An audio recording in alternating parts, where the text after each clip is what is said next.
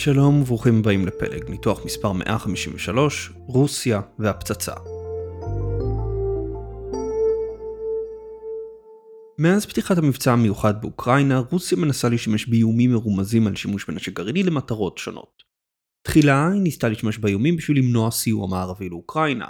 כך לדוגמה בנאום הכרזת המבצע מיום ה-24 בפברואר 2022, פוטין הזהיר את המערב שאם יתערב באוקראינה הוא יראה תוצאות חמורות מאלו שראה אי פעם בהיסטוריה.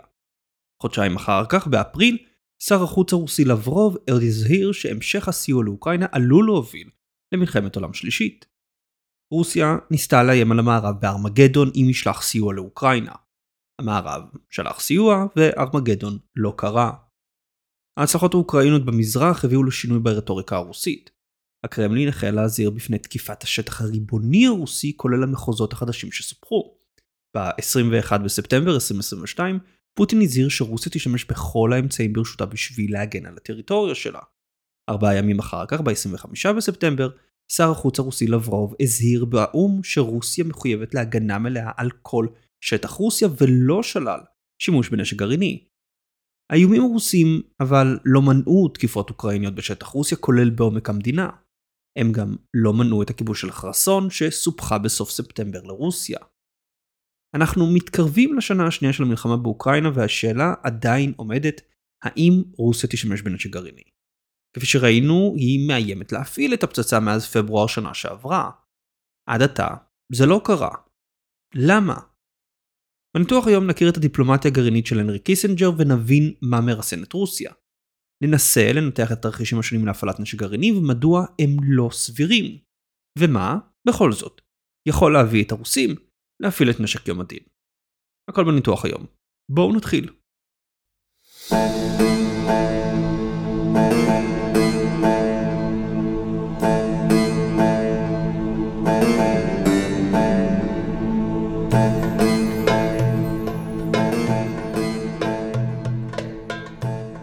ב-1956 הנרי קיסינג'ר, אז רק אקדמאי בהרווארד, פרסם מאמר בשם כוח ודיפלומטיה בעידן הגרעיני. במאמר קיסינג'ר ניסה לבחון מה מקומה של הדיפלומטיה בעידן הגרעיני החדש. לכאורה, הנשק הגרעיני ניוון את הדיפלומטיה. זאת משום שמלחמה כוללת הפכה לאפשרות לא רציונלית של הדרג המדיני. קיסינג'ר במאמר הבחין בין שני סוגי מלחמות. מלחמה כוללת שנועדה להפוך את היריב לחסר יכולת להגן על עצמו, ומלחמה מוגבלת שנועדה להשיג יעד ספציפי שלא יסכן את הישרדותו של היריב. מלחמות העולם היו מלחמות כוללות. מלחמת המפרץ הראשונה הייתה מלחמה מוגבלת. בעבר מלחמה כוללת הייתה אופציה רציונלית עבור הדרג המדיני משום שלא היה בה איום לקיום הציוויליזציה האנושית. נפוליאון בונפרטה יכול היה לנהל סדרת מלחמות ביבשת אירופה, לפלוש ולסגת מרוסיה, מבלי שהדבר יאיים על קיום המין האנושי. לאורך ההיסטוריה מדינות נלחמו ונכבשו אך מבלי שהדבר ישמיד את העולם. נשק גרעיני שינה את זאת. עם נשק גרעיני מלחמה כוללת בין המעצמות עלולה להביא לשואה גרעינית. קץ האנושות. ולא רק כאופציה רחוקה, כאפשרות רחוקה של מלחמה כוללת. בשנים בהן קיסינג'ר כתב ופרסם את המאמר בשנות ה-50, בארצות הברית אומץ הרעיון של הרתעה הדדית, בכדי למנוע מתקפת פתע סובייטית ארצות הברית תהיה מוכנה להשמיד את ברית המועצות. וברית המועצות כמובן חוששת ממתקפת פתע אמריקנית, בנתה את היכולת להשמיד את ארצות הברית. שתי מעצמות העל של המלחמה הקרה בנו את הכוח הגרעיני שלהן כך שיוכלו להשמיד את הציוויליזציה האנושית, כך שיוכלו להשמיד זו את זו. איזה דרג מדיני רציונלי יסכים לאפשרות הזו? אולם אם מלחמה כוללת אינה עוד אפשרות רציונלית של הדרג המדיני, לדיפלומטיה מעתה יש רק מטרה אחת, למנוע מלחמה. מעצמות כבר לא יכולות לאיים זו על זו, והעיסוק הדיפלומטי מחויב אך ורק להשגת שלום. מלחמה, אם תפרוץ, תהיה שגיאה בשיקול הדעת, לא מעשה שתוכנן מראש. לכאורה, הנשק הגרעיני הביא לניוון של הדיפלומטיה ולעידן חדש של שלום. כמובן שזה לא מה שקרה. כבר ב-1956 קיסינג'ר ידע שהמסקנה הזו שגויה. כן, ארה"ב וברית המועצות לא פתחו במלחמה ישירה זו נגד זו. הן גם לא יפתחו באחת לאורך המלחמה הקרה. אך הנשק הגרעיני לא מנע מהן לנהל מלחמות שליחים, להרחיב את אזור השפעתן ואף להסתכן במלחמה ישירה זו נגד זו. המצור על ברלין, המלחמה בקוריאה, ניצחון הקומוניסטים בסין, משבר טילים בקובה, כולם דוגמאות למלחמות שליחים, לפעולות תוקפניות וכמעט משברים גרעיניים. אגב, חלק מהאירועים התרחשו כאשר לארה"ב היה את המונופול על נשק גרעיני, בין 1945 ל-1949 עד שברית המועצות ערכה את הניסוי הגרעיני הראשון שלה. כלומר, לא רק שהרתעה הדדית לא מנעה מעשה תוקפנות, אפילו עם מונופול הנשק גרעיני, האמריקנים לא הצליחו למנוע את אותה מעשה תוקפנות. מכאן קיסינג'ר מסיק שמה שנראה לא רציונלי הוא לא בהכרח כזה. ישנם שני מקרים בהם בחירה במלחמה כוללת היא כן רציונלית. במקרה הראשון, צד אחד חושב שהוא ישרוד מלחמה גרעינית ומכאן שמלחמה כוללת היא אפשרות רציונלית. הסובייטים בשנות ה-60 התכוננו להילחם ולנצח במלחמה גרעינית מול ארצות הברית. במקרה השני, צד אחד פותח במלחמה מוגבלת ומוכן להסתכן במלחמה כוללת בשביל להביא לפתרון דיפלומטי. במקרה הזה הוא, לדעת קיסינג'ר, הישועה של הדיפלומטיה בעידן הגרעין.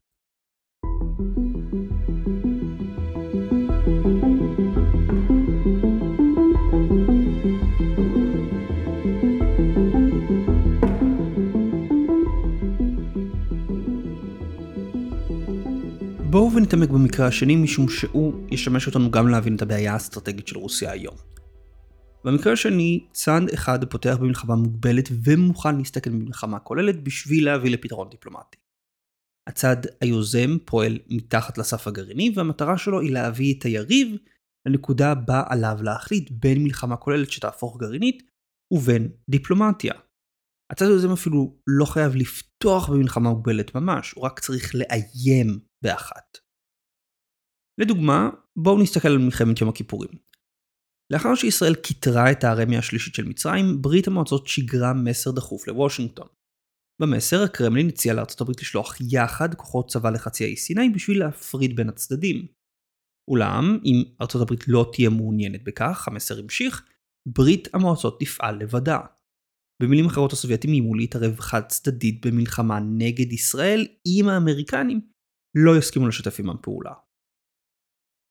המטרה של הסובייטים כנראה הייתה להגדיל את עוצמתה במזרח התיכון. אם ארצות הברית הייתה לוקחת את ההצעה הראשונה, הרוסים היו יכולים להציב כוחות צבא בחצי האי סיני. הם היו אז גם מצילים את הארמיה השלישית של מצרים, וגם מציבים כוח צבאי שהיה יכול ללחוץ את ישראל בעלת הברית של וושינגטון. האפשרות השנייה נועדה רק לאיים על האמריקנים כך שיקחו את האפשרות הראשונה. בצד האמריקני מי שניהל את המשבר היה קיסינג'ר, אותו קיסינג'ר של המאמר מ-1956. ב-1973 הוא כבר היה מזכיר המדינה והיועץ לביטחון לאומי תחת ניקסון. קיסינג'ר דחה את ההצעה הסובייטית לשלוח כוחות משותפים. הוא הציע ששני הצדדים יעבדו יחד לוודא את יישום החלטת הפסקת האש של מועצת הביטחון, והציע לתגבר את משקיפי האו"ם בחצי האי סיני. קיסינג'ר גם איים שאם הסובייטים יפעלו באופן חד צדדי, לארצות הברית לא תהיה ברירה, אלא להגיב צבאית. הוא הורה להעלות את מצב הכוננות של כוחות הגרעין, וכוחות צבא אמריקנים החלו להתקדם למזרח הים התיכון.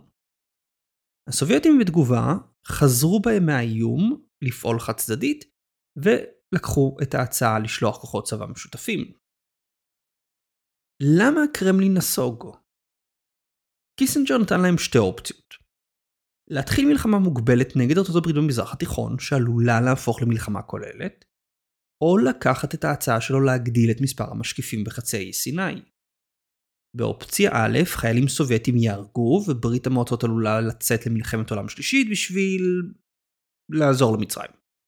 לא אינטרס אסטרטגי חיוני. באופציה ב', הם לא מציבים כוחות צבא, אך גם הסטטוס קוו במזרח התיכון לא משתנה, או כך לפחות הם חשבו באותו זמן. קיסינג'ר איים עליהם במלחמה מוגבלת, והם בחרו באופציה הדיפלומטית. עכשיו, אלמנט הבחירה הוא חשוב. המטרה בדיפלומטיה הגרעינית של קיסינג'ר היא להציע ליריב בחירת הובסון. בחירת הופסון היא הצעה בה ניתנות לכאורה מספר אפשרויות, אך בפועל ניתנת רק אפשרות אחת. מקור רושם באורוות של תומאס הובסון שהציע סוסים להשכרה באנגליה של המאה ה-16. באורווה היו כ-40 סוסים מהם לכאורה הלקוחות יכלו לבחור. בפועל הלקוח היה יכול לבחור את הסוס הקרוב לדלת או לא לבחור בכלל. אופסון השתמש בשיטה כדי למנוע שימוש יתר בסוסים הכי טובים של האורווה. בדיפלומטיה הגרעינית של קיסינג'ר, בחירת הובסון היא בין מלחמה כוללת שסופה משואה גרעינית, ובין הצעה דיפלומטית כלשהי. שלושה תנאים הכרחיים בשביל שזו באמת תהיה בחירת הובסון. התנאי הראשון של הצד היוזם תהיה יכולת מכה שנייה. בלעדיה, היריב יכול להחליט על מכה גרעינית ללא חשש שגם הוא יושמד, ואז אין באמת בחירה ו... או איום במשואה גרעינית. התנאי השני הוא שכנוע היריב שנסיגה ממלחמה מוגבלת לא תסכן את הישרדותו. רק כך הוא יבחר בלשונו של קיסינג'ר בכריתת איבר במקום בהתאבדות. לשם כך נדרש קודם כל שההצעה הדיפלומטית תהיה מושכת מספיק. אם אני מציע ליריב שלי כניעה מוחלטת או מלחמה כוללת, אין כאן בחירת הובסון. אין כאן אפילו דילמה. הוא יילחם בי. ההצעה הדיפלומטית חייבת להיות כזו שהיריב יהיה מוכן לקבל אותה. שנית, אסור שדעת הקהל תראה במלחמה מוגבלת סוגיה קיומית המאיימת על הישרדות המדינה. כאן קיסינג'ר נוגע גם אם לא במפורש בשילוש של קלאוזוביץ' בו עסקנו בניתוח מספר 137. הדיפלומטיה של מדינה מנוהלת לא רק על ידי הדרג המדיני, אלא גם על ידי העם. יכול להיות שההצעה הדיפלומטית שאני מציע היא מתונה. יכול להיות שהדרג המדיני של היריב מבין שמלחמה מוגבלת היא טעות. ועדיין הוא עלול לצאת אליה אם דעת הקהל תפעיל לחץ חזק מספיק. התנאי השלישי והאחרון לבחירת אופסון הוא שהיריב יבין שיש לי מרחב תמרון ואני יכול להמשיך ולהסלים מבלי להגיע למלחמה כוללת. בלעדי התנאי הזה היריב עלול להפוך את השולחן עליי. במקום שהוא ייאלץ לבחור בין מלחמה כוללת או דיפלומטיה, הוא יסכים לצאת לנגדי למלחמה מוגבלת ויכריח אותי לבחור בין מלחמה כוללת או דיפלומטיה. במצב כזה הוא משתמש באיום שלי כדי לסחוט אותי. עד כאן על הדיפלומטיה הגרעינית של קיסינג'ר. איך היא מתקשרת למחשבה הצבאית הרוסית על המלחמה הגרעינית, ואיך היא מתקשרת למלחמה הנוכחית באוקראינה.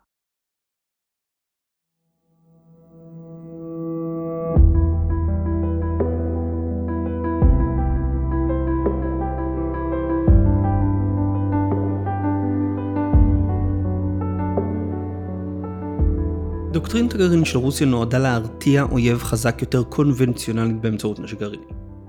נקודת המוצא של הדוקטרינה היא מלחמה כוללת קונבנציונלית ברוסיה הפסידה, וקיום המדינה הרוסית נתון בסכנה. אין כאן את בחירת הובסון שקיסינג'ר תיאר, משום שלרוסיה אין ברירה בין מלחמה כוללת או דיפלומטיה. מלחמה כוללת כבר התרחשה ורוסיה הפסידה במערכה. במצב כזה המדינה הרוסית תבחר להפעיל נשק גרעיני כדי לשכנע את היריב להפסיק את הלחימה ולהציל את עצמה. איך היא עושה את זה? באמצעות סולם הסלמה. בכל שלב של הסולם היריב יכול לבחור לסגת. אם לא, הרוסים יעלו לשלב הבא. דוגמה לסולם כזה הציעו שלושה חוקרים צבאיים הקשורים למטה הכללי הרוסי ב-1999. בשלב הראשון, רוסיה תאותת שהיא מוכנה להפעיל נשק גרעיני באמצעות הפעלה של פצצה בשטח ריק. אם היריב לא נרתע, רוסיה תפגע בריכוזים הולכים וגדלים של כוחות אויב באמצעות נשק גרעיני טקטי. היה וגם זה לא עבד, נשק גרעיני יופעל בהיקף מסיבי נגד כוחות האויב בכל אזור המערכה. ואם גם זה לא עבד, רוסיה תפעיל נשק גרעיני אסטרטגי נגד ריכוזי האוכלוסייה של האויב. המטרה של הדוקטרינה הרוסית אינה לנצח במלחמה גרעינית. המטרה היא להרתיע יריב חזק יותר קונבנציונלית, ארצות הברית, מפתיחה במלחמה שתסכן את קיום המדינה הרוסית. נשק גרעיני טקטי נועד להסב נזק גדל והולך, עד לנקודה בה הוא יכול להפעל על ידי נשק גרעיני אסטרטגי שימחק ערים. זו דוקטרינה שונה מזו שהייתה בברית המועצות שנהנתה מהיתרון הקונבנציונלי מול ארצות הברית.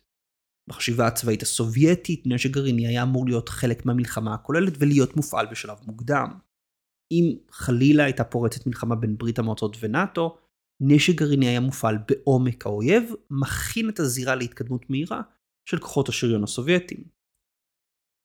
התפרקות ברית המועצות שינתה את המשוואה האסטרטגית. רוסיה נותרה עם כוח קונבנציונלי נחות וכוח גרעיני חזק. היתרון המספרי נמחק, אבל מה שכמעט ולא השתנה הוא היתרון המספרי בתחום הנשק הגרעיני.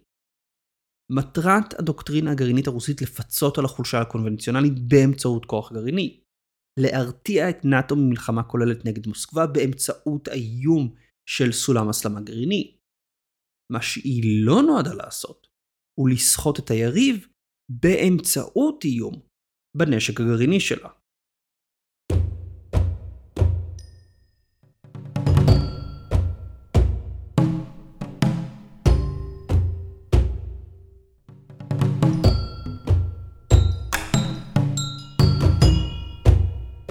רוסיה ניסה להשתמש באיומים מרומזים כדי להרתיע את המערב מסיוע לאוקראינה ולהרתיע את האוקראינים מתקיפת טריטוריה רוסית.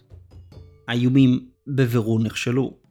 רק בסוף ינואר חברות נאט"ו החליטו לשלוח טנקים לאוקראינה וכעת יש דיון על שליחת מטוסי קרב. הבעיה של רוסיה, שהיא לא נמצאת בעמדה בה ניתן לרתום את הנשק הגרעיני שלה להישגים דיפלומטיים. בואו תחילה ננסה לנתח את המצב מנקודת המבט של הדיפלומטיה הגרעינית של קיסינג'ר. אם רוסיה רוצה להשפיע על ההתנהגות של אוקראינה והמערב, היא צריכה להציב בחירת הובסון. הבעיה עבור רוסיה שבזמן שהיא יכולה לאיים בשואה גרעינית, היא לא יכולה להציע פתרון דיפלומטי שיהיה מקובל על הצד השני. מול המערב, רוסיה מנסה להציב בחירה בין סיוע לאוקראינה שיוביל למלחמה גרעינית, או הימנעות מסיוע. אולם, הסיוע לא מהווה איום ישיר למדינה הרוסית ולא מצדיק שימוש בנשק גרעיני. יותר מזה, מה שרוסיה בעצם טוענת הוא שאם המערב ישלח טנקים לאוקראינה, רוסיה תהיה מוכנה להסתכן בשואה גרעינית. באמת? האם הקרמלין באמת מתכוון למחוק את עצמו בגלל 200-300 טנקים? או 100 מטוסים? הסף שהרוסים מציבים הוא כל כך נמוך שהמערב מניח שהוא בלוף. גם איום אחר של תקיפת שיירות נשק בשטח נאט"ו הוא לא אמין. אם רוסיה תתקוף את השיירות למערב, יהיה מרחב תמרון להגיב. הוא לא יהיה חייב להיגרר למלחמה כוללת. הוא יוכל דוגמה להפציץ נקודתית את הבסיס ממנו שוגרה התקיפה. הוא אולי יצליח ליירט את המטוסים או הטילים הרוסים לפני שיגיעו. ואז מה? רוסיה תצטרך לבחור בין מלחמה כוללת, בה היא תפסיד, או לסגת אחורה. רוסיה גם לא מציעה אלטרנטיבה דיפלומטית שהמערב יכול להשלים עימה. אם המערב יסכים להפסיק את הסיוע לאוקראינה, הוא יסכים לתקדים בו מדינה משתמשת בסחיטה גרעינית כדי להתרחב טריטוריאלית. מה ימנע מסין להשתמש באיום בנשק גרעיני כדי לספח את טיוואן? מה ימנע חלילה בעתיד מאיראן לאיים בנשק גרעיני כדי לספח את בחריין או דרום עיראק? מצב דומה יש גם עם אוקראינה. האיום הרוסי נגד תקיפת שטח רוסיה לא בא עם הצעה דיפלומטית כלשהי. רוסיה מאיימת על אוקראינה שלא תתקוף, אך לא מציעה לה שום חלופה דיפלומטית. למשל, הפסקת אש, או הפסקת התקיפות נגד העורף האוקראיני. למה שקייב תסכים לכבד את הקו האדום הרוסי בזמן שרוסיה תוקפת בשטח אוקראינה? כי הרוסים מאיימים עליהם? אוקיי, שיאיימו. מנקודת המבט של הדוקטרינה הגרעינית הרוסית, המצב כולו לא רלוונטי אליה. כפי שאמרנו, כנקודת מוצא, הדוקטרינה מניחה שרוסיה הפסידה במלחמה הקונבנציונלית והישרדות המדינה בסכנה. האויב כבר פרס את מלוא כוחותיו, ורוסיה נאלצת להשתמש בנשק גרעיני כדי לדחוק אותו אחורה. זה לא המצב במלחמה באוקראינה. רוסיה עדיין לא הפסידה במלחמה הקונבנציונלית. יש לה עתודות כוח אדם גדולות והתעשייה הצבאית שלה ממשיכה לתפקד. רוסיה עדיין יכולה להטות את הכף לטובתה, משתמשת בכמות מסיבית של חיילים כדי להגיע לניצחון. לפי מקורות קרובים לפוטין, הנשיא מוכן להקריב רבים מבניה של רוסיה בשביל לנצח. אז המלחמה עדיין לא הסתיימה. וגם אם רוסיה תפסיד, ספק אם ההפסד הזה יאיים על עצם קיום המדינה הרוסית. לא מצד האויב לפחות. גם אם אוקראינה תכבוש מחדש את כל השטחים שנלקחו ממנה מאז 2014, היא לא תפלוש לרוסיה עצמה. הצבא האוקראיני יהיה מותש, וברגע שהוא יגיע לגבול עם רוסיה, למה שיתפשט הלאה? יש טוענים שהפסד באוקראינה עלול לאיים על שלטונו של פוטין או על קיום המדינה הרוסית מסיבות פנימיות. תמונות ההפסד באוקראינה יעודדו מיעוטים אתניים להתמרד. בקרמלין האליטה תדיח את פוטין. ברחובות מוסקבה העם יפגין נגד המשטר שהפסיד. נניח וכל זה יקרה. מה הפעלת נשק גרעיני תיתן? פוטין ידרוש שנאט"ו תציל אותו או שהוא ישמיד את העולם? הוא יבקש שטנקים אמריקנים ייכנסו למוסקבה כדי להציל אותו? אם נסתכל על סולם ההסלמה הגרעיני, יושנם שלושה תרחישים אפשריים להפעלת הפצצה באוקראינה. איתות, תקיפת מטרות צבאיות או תקיפת מטרות אזרחיות. בתרחיש האיתות, רוסיה תפעיל נשק גרעיני בשטח ריק כדי להביא להפסקת אש או להפסקת הסיוע המערבי לאוקראינה. האיתות לא חייב להיות בשטח אוקראינה, הוא יכול להיות גם בשטח רוסיה, ביחד עם רטוריקה שמבהירה שמדובר בשלב ראשון בסולם ההסלמה הגרעיני. בתרחיש השני, רוסיה תתקוף כוחות צבא אוקראינים, וכאן יש מרחב הסלמה. היא יכולה תחילה לתקוף ריכוזים קטנים של כוחות. לפי התפתחות המצב, היא יכולה לכוון לריכוזים הולכים וגדלים של כוחות, עד שתקיפה כזו יכולה להיות בהיקף לכל אורך החזית. תקיפה כזו יכולה לעצור מתקפה אוקראינית ולנסות לקבע את החזית בנקודה מסוימת. מצד שני, הפעלת נשק גרעיני כנראה לא תטה את הכף לטובת הרוסים במלחמה. שבירת החזית האוקראינית תדרוש הפצצה במספר הנקודות, והכוחות הרוסים יצטרכו לנוע דרך אזור הפיצוץ. לא ברור אם יש להם את הציוד או המשמעת בשביל לנוע דרך נשרת גרעינית. בתרחיש השלישי, רוסיה תנסה לשבור את אוקראינה ונאט"ו באמצעות תקיפה של מטרות אזרחיות. צעד כזה אולי יבוא לאחר כישלון רוסי במלחמה וחשש של פוטין מהישרדות שלטונו. אבל מה הצעד הזה ישיג? מה, איזה מהצעדים האלו ישיג? אם נשק גרעיני יופעל, נאט"ו עלולה להחליט להתערב ישירות במלחמה. מטרת ההתערבות תהיה לרסן את רוסיה מביצוע תקיפות גרעיניות נוספות. לנאט"ו יהיה את המרחב הקונבנציונלי להסלים, בעוד רוסיה תיאלץ או להסלים עוד גרעינית, או שוב, לסגת אחורה. ניסיון להפציץ את אוקראינה לכניעה גם הוא כנראה לא יצליח. התקדים של יפן לא רלוונטי כאן. נכון, יפן נכנעה אחרי הפצצת הירושימה ונגסקי. אבל זה היה אחרי שרוב האימפריה היפנית נכבשה. האמריקנים עמדו על סף דלתה, והיא הייתה צריכה לבחור בין כניעה ובין פלישה וכיבוש האיים המרכזיים של יפן. לעומת זאת, אם רוסיה תפעיל נשק גרעיני נגד אוקראינה, קייב תדע בוודאות שהיתרון הקונבנציונלי בצד שלה. אחרת, למה שרוסיה תשתמש בגרעין? ואם היתרון בצד שלה, למה שהיא לא תמשיך ותילחם? ואם לעומת זאת, היתרון הקונבנציונלי בצד של הרוסים, למה שהם הפציצו גרעינית את אוקראינה והסתכנו בהתערבות של נאט"ו? כלומר, אין מאף אחד מהצדדים סיבה לרוסיה להפעיל נשק גרעיני. אם היא סובלת מנחיתות, הפעלה של נשק גרעיני רק תוודא שאוקראינה תמשיך להילחם ותגביר את הסיוע המערבי. אם יש לה את היתרון הקונבנציונלי, אין סיבה שהיא תפעיל נשק גרעיני נגד האוקראינים.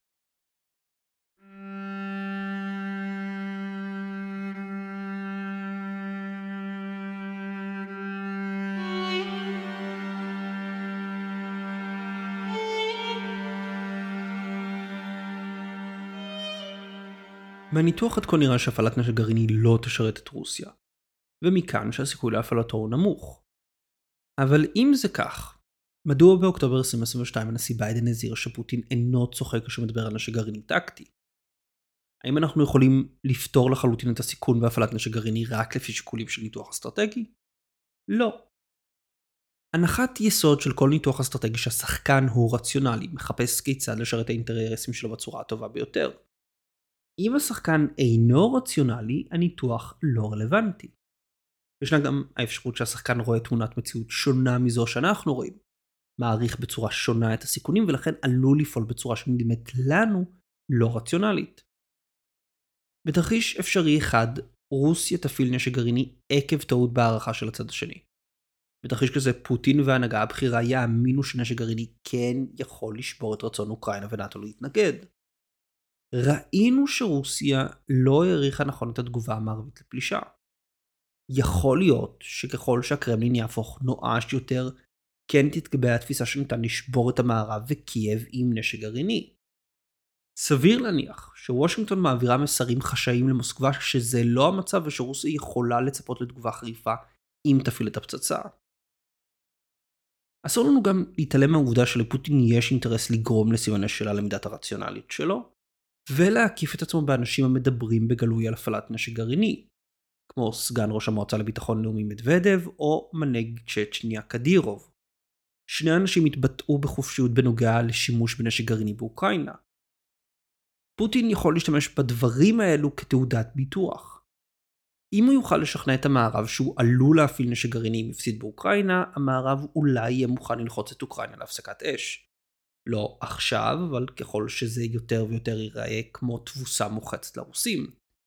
אם פוטין יוכל לשכנע את המערב שאם הוא ייפול המחליפים שלו יהיו מסוכנים יותר, גם אז אולי הוא יוכל להביא את המערב ללחוץ על אוקראינה להפסקת אש.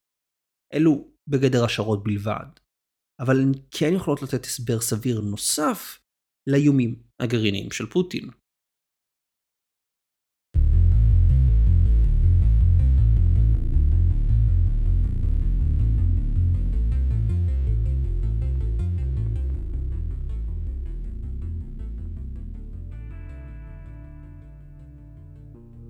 ננסה לסכם.